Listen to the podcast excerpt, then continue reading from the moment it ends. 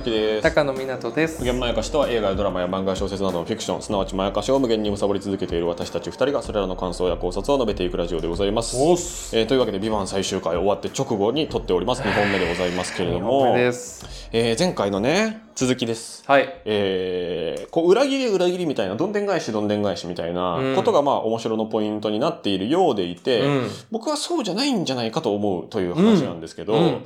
例えば結局じゃあその乃木憂介と F って何だったんだみたいなはい。話って何だったんだが謎なんじゃないかって思ってる人も最終回まで結構いたと思うんですよ。ああそうね。ただやっぱりねそこを説明したり明かしたりするっていうことの留飲を下げることっていうのを別に良しとしてないというか、うん。そんなにこう上位の目標に置いて作ってないっていうことが、うん。まあ初期から実は分かってたんじゃないかなっていうふうにまあ僕は思っていて、うん。どっちでもいいというかそなんかそれってどっちでもいいよねみたいなことって現実の世界で生きてたらまあほとんどだと思うんわかるですよ。わかるなんで俺が今黒い服を着てるんですかとか、うんなんで今ここに人が二人いるんですかとか、うん なんか別に他の、え、スタッフさんがいない理由は何ですか？無限まやかしは。あい。いないからですっていう以外の理由ってないじゃないですか。ないみたいな、なんかそうでいいはずのことはそうでいいようにしてるっていうのが多分すごいあって。わかるなで、F と乃木のことに関しては、うんやっぱり僕はかなり早い段階で、これは二重人格ではなくてバディなんだっていうことでも完全に僕の中では説明がついていたんですよ。うんうん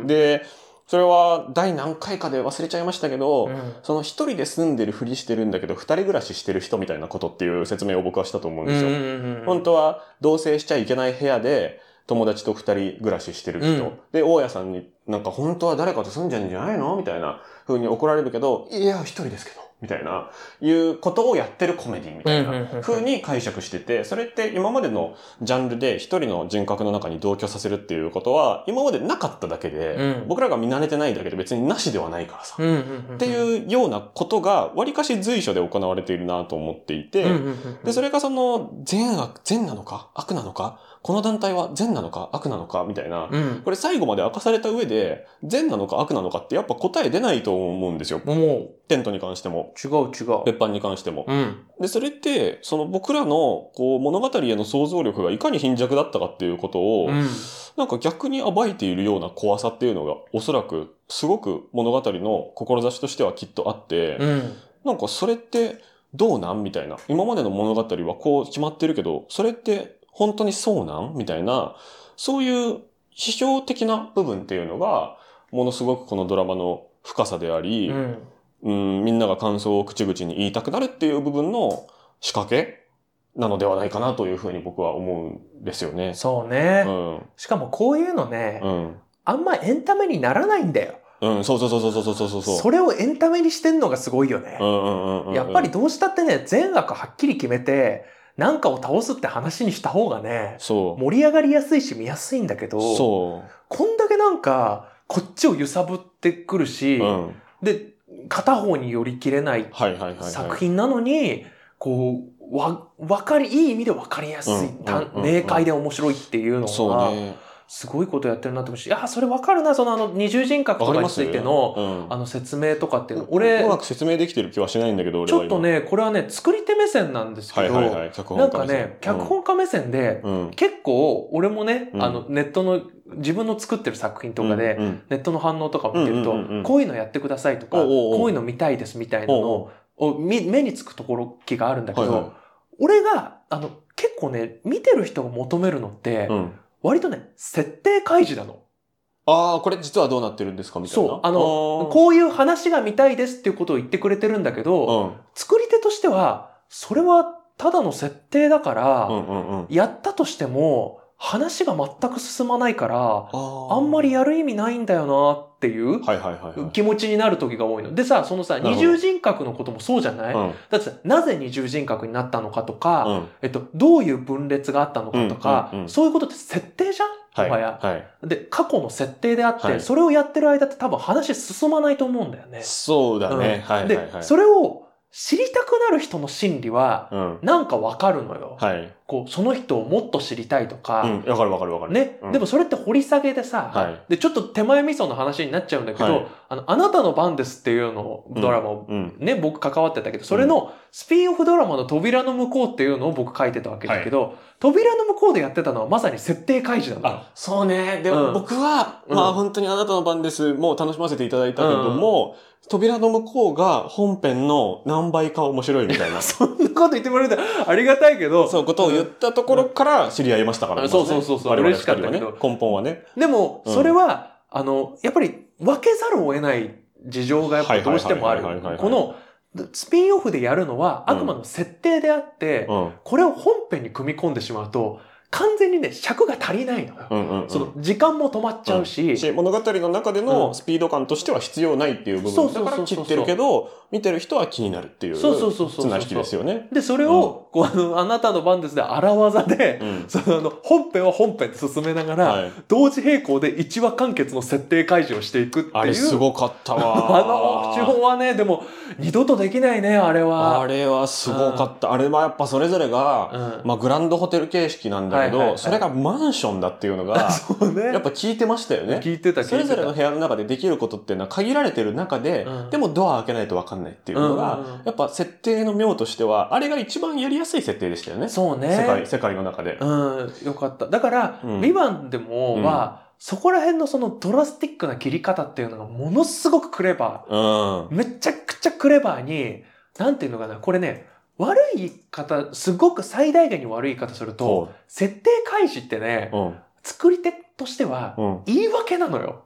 うん。視聴者に対するだ言い訳。ってこうだったんだもんっていうね。そうそうそうそう。うん。いや、こういうことだから納得してくださいねうん、っていう言いわ訳で、そのね、辺のね、あの、言いわ、作り手の言い訳っていうのを、うん俺はビバンはね、徹底的に排除してると思った。っ。ていう感覚かな。なんかその、ちょっと大島さんの言ってたことと、うん。アンサーではないけれども、うん俺の感覚はちょっと近いと思う。そのあ、わかるわかる。で、うんそれがね、そう、あ、多分ね、僕が言ってることに近づいたのは、うんあの、言い訳の中で面白くない言い訳そういうこと、そうは、いうこと。あの、面白くないっていう理由で採用してないって感じそだと思うんですよ、ね。の通りだと思う。で、言い訳だとしても、あ、これうん言い訳ではあるけど、うん、単純に面白いよね、みたいな。そやつは出すっていうう。。だからあの、その取捨選択、単純に面白いランキングで出してるだけなんですよね。わかる？あのさ、ペッパーの試験とかさ、はいはいはいはい。あれとかさ、あのいらないもんね言い訳じゃん。でもいらないけそどう、言い訳ですらないもんね。そう言い訳ディテールだもんね。そう、ディテールだけど、うん超面白いじゃん。そうそうそう。うんで、あれが、で、やっぱ、リアリティはあるし、単純にストーリーとして面白いし、ぶっちゃけ、本当でも嘘でも誇張でもいいしね。うんうんうん。あれが乃木の誇張でもいいしね。わかるな。別に。そう。だからそうなんだよね。だからこの世界の中にある、それぞれの人の過去、現在、未来の中うん。で、面白いもの順に、これを出しますを決めて、うんその後に出す順番を決めてるみたいな感じだかわら、かるわかるなんか。面白い走馬灯みたいな。わかる。だからさ、あの、多分、あらゆる部分検討されてるよね。そうそうそうこっちがさ、なんであれやってくれなかったんですかって言ったら、いや、それもう、あの、これ企画書段階で書いてあるよとか言って、出されてるも仕方ないよ。そこでは書いてあるよ、みたいな。そうね。なんで B がないんですか、あ、いや、A と C を出して、A と C が面白いから、うん B の部分はなくても成立するからです。以上です。みたいな、うんそういうことで多分全部論破されるよね。全部論破されると思う。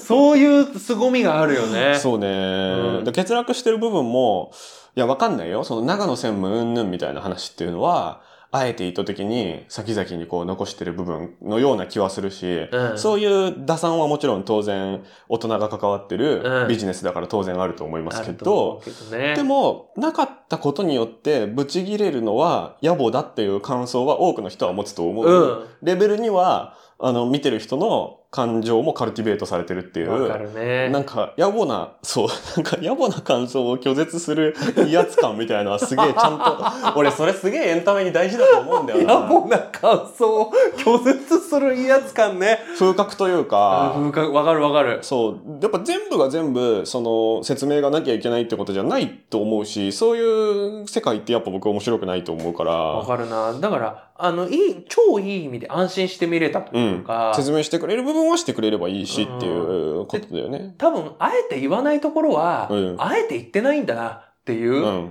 こっちの想像に任せてくれてたりとか、してくれてるんだろうし、多分やらないんだとしたら、うんそれやったとってあんま面白くないからやってないだけだな、みたいな。そうですね。うん、くらいな気がしたな。そうね。だから、まあ、とりあえず、ファーストシーズンの最終回、うん。うん。今回がそうなんだとするならば、やっぱジャミーン、ジャミーンのところとかってやっぱ結構ね、ペンディングにされてますよね。ジャミーンのところ？ジャミーン、ジャミーンがなぜ奇跡の子で、あね、なぜまた一人にさせてしまったなみたいな。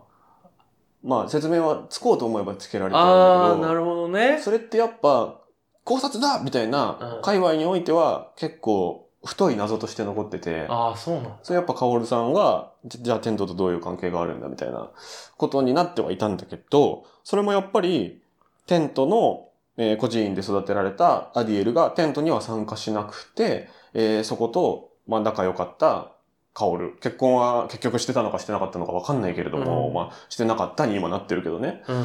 でもそのカオルがジャミーンと仲良しで、で、日本に連れてきてる。以上に説明はいらないっちゃいらないですもんね。いらないし、うんうん。まあ、それも本当ディテールなんだと思う。はいはいはい。その奇跡の子って言われてるのも、うん、なんかその、だからみんな覚えてるみたいな。あの、言うてだって、いっぱい子供いたら、特定の一人だけ覚えてるって、そんなことあるみたいなのへのうんエクスキューズのためだけかもしれないし。特に重い病気だったから覚えてるっていうね。そうそうそうそうそう。ことかもしれないしことかもしれないし。その中でそれに付随して日本に連れちゃっちゃったらしいアディエルの、まあ、恋人みたいななんかよくわかんない女の人のことは覚えてなくてもしょうがないしね、みたいなね、そうそうそうそう。ぐらいのことのような気がするよね。そうそう。だからやっぱりね、世界なのよ。だって。そうなんだよね。だってなんかさ、特に覚えてる子とかっているじゃん。我々も生きててさ、なんか、あの子、あの、実はめっちゃなんかあの、数学4歳だけどめっちゃ解けるらしいよ、みたいな奇跡の子じゃん、みたいなのとかさ、あるじゃん、そういうの。なんかそういう一部だと思う。そうかもね。うん。そんくらいな気がしてる。木村みどり子さんが言ってたのはわかんねえけどな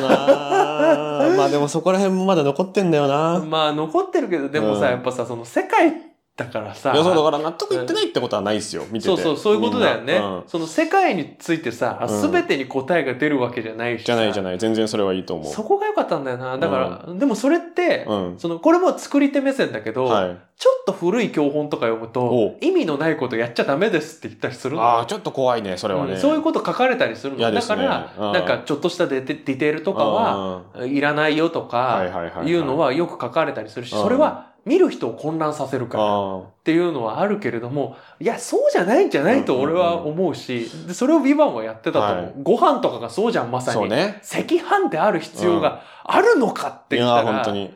あれだけど、うん。でもやっぱり赤飯だから。独特なご飯だもんね。そう、独特なご飯。白飯とは違う、ちょっと、ちょっと気になるご飯だもんね。うん二人にとってもね。で、それがやっぱ個性につながってさ、あれがやっぱ赤飯じゃなかったらビバンじゃないし、確かにね。赤飯が出てこなかったら、本当に10波人からげのドラマだったかもしいれないわけだから。や、そうですね。ちょっとね、場面場面の話もさすがにしたいかな。ああ、したいですね。やっぱね、残るが良かったんだよな。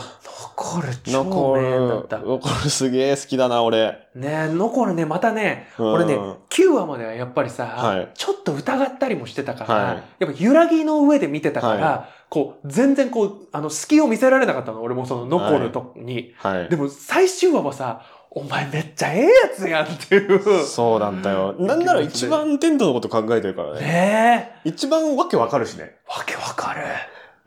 あのさ、序盤にさ、うあまりにその日本ヤクザすぎる話をさ、ん。うん。みんながしてるときにドン引きしてたよね。残る確かに一人だけ現代っ子だからさ、その役粛清するんですか？みたそいうな。役所さん、酒井さんとかバトラカあたりがさ、なんかもう、広島弁で喋ってるみたいなさ、って、ぶち殺しちゃるけつってこの人たち何はみたいな、おあそこやっぱ残るに一番共感しちゃったよ僕はね。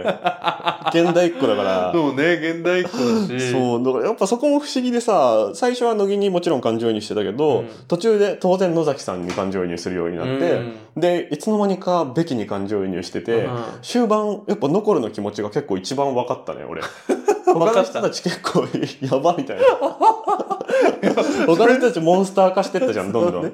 そうね、野望がすごいからさ。確かにね。で残るはさ、ただただ身近な人のこと考えてるだけじゃん。はいはいはいはい。だから、実はだから、王の子供なんだけど。王子なんだけど、小市民なんだよね、マインドはね。そうね。結構ねなんか、大それた野望みたいの持ってないじゃん、残るって。うん。やっぱりお父さんのうん。ためになりたいが一番だから。そうそうそうそうそうそううんで、それは育ててもらったっていう恩義を感じてるっていう意味で言うとめっちゃいい子だしね、単純にめっね。ちゃいい子だし、あの、ね、自分が騙されてたって分かった時にさ、こうあの、深々と頭を下げるじゃない、おそう父さんうん。に。いやーあれ、あれでさ、かわいそうだよね、あれもね。キューッときたんだよな。ちょっとその愛情かけられすぎたがゆえに、やっぱ、やっぱなんていうのかな、その、お父さんは、その善悪プラス妻の復讐っていう気持ちを、すごいこう日本柱で心に強く持ってるじゃないですか、ベキは。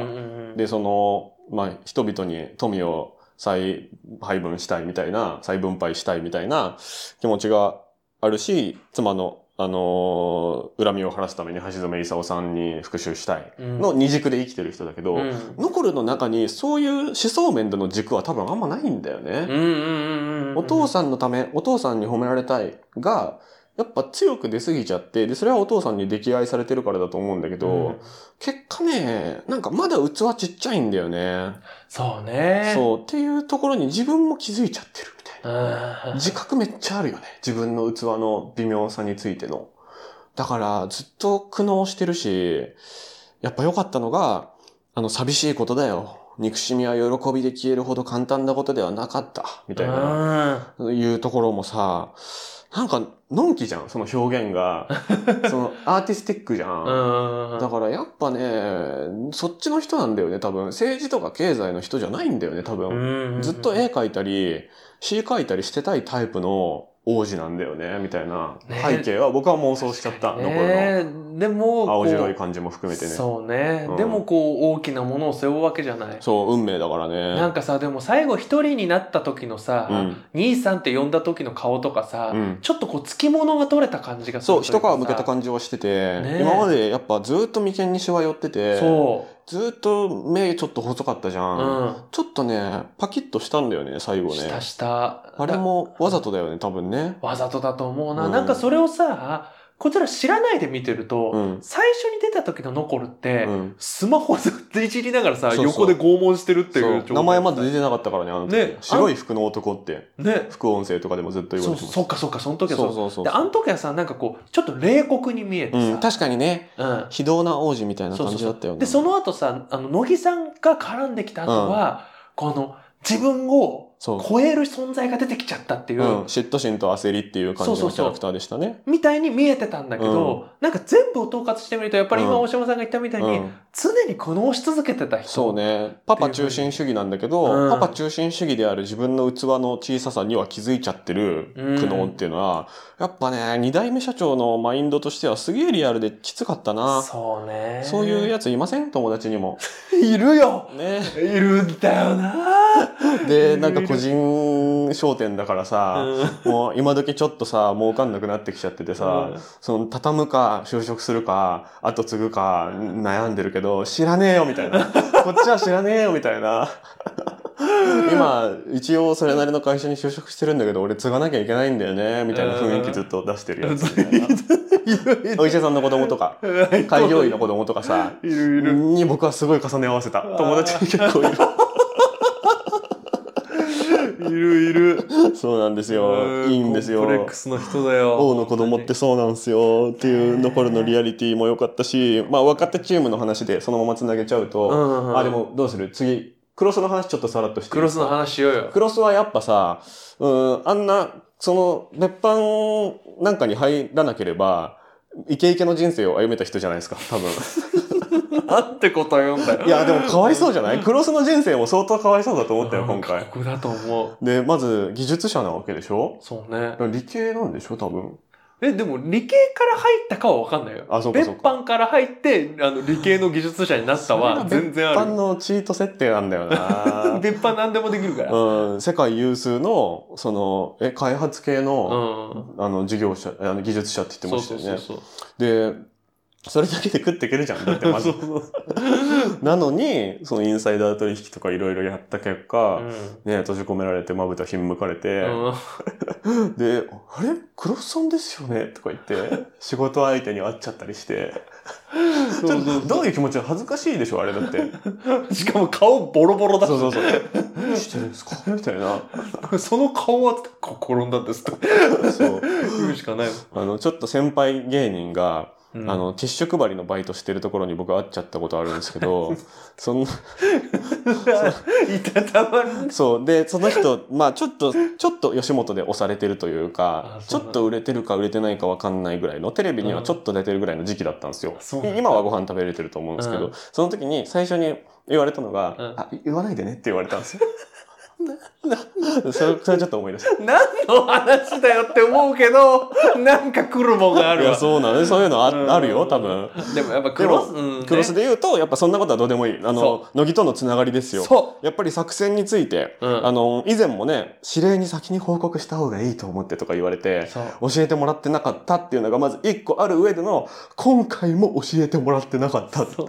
ていうことにショックを受けて、全身脱力して、しなだれかかるように乃木に抱きしめられるっていう、あら、ね、あんな、あんな愛を知らないさ、うん抱きしめられる側一辺倒のさ、乃木さんじゃないですか。これまで、ゆずきさんとの関係性においてそうも。だわ。でしょ？だから、それを、それの逆ですよ。それのさらに子供側になったんですよ、クロスは。だから、うん。乃木は覚えたんだよね。そう。人を抱きしめるということを覚えたんですよ。そそう。う。だから、多分、クロスも、うんあれ、超びっくりしてると思う。そう。えこの人に抱きしめるっていうコマンドあったんだっていう。そうそうそう。びっくりもあるし、うんで、そのね、まあちょっと遡っちゃうけど、うんジャミーンのところで、えー、ゆずきさんをまず抱きしめましたよね。うんで、その時って、こう、目がキョロキョロしてて、はいはいはいなんかお母さんに抱きついてる子供みたいだったみたいなうん。感想って結構世の中で見たんですよでその時は抱きしめ方をあんまり知らなかったと。うん。で、その後に桜の木の下で、あの、待ちますって言って、うんカオルさんが抱きしめてくれたんですよね。うんで、そこで抱きしめ方を多分体で体得したんですよね。なるほどね。で、その後にキスしたりとか、まあいろいろあって、こう、人間の愛情みたいなものをちょっと学んだ結果、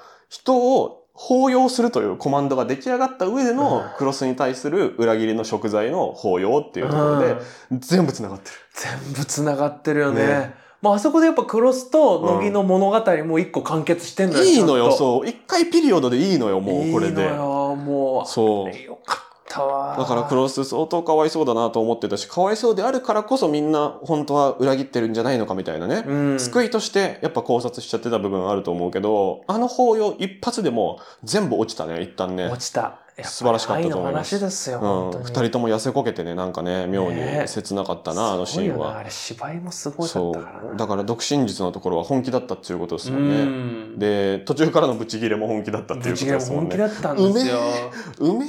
あーうまいなったないやーそうね。ちょっとというわけで、とりあえずはい2本目そんな感じでいきましょうか。そうですねまだね、ディテール、あの、個々のシーンについてちょっと喋りたいことまだあるんで、引き続きよろしくお願いします。よろしくお願いしえーます。無限前貸しではビッパンの、あ、ビビバン、ビッパン。まだ信じてないんだけどな、俺。なんで？パンじゃなくてバンか。パンじゃなくてバンか。納得してんのかな、野崎さんね。ねというところで、えー、ビバンに関しての感想第1話からずっと喋っておりますので、はいよかったら遡って聞いてみてくだおさい。願いというわけで、えー引き続きよろしくお願いします。大島康之でした。高野湊でした。ありがとうございました。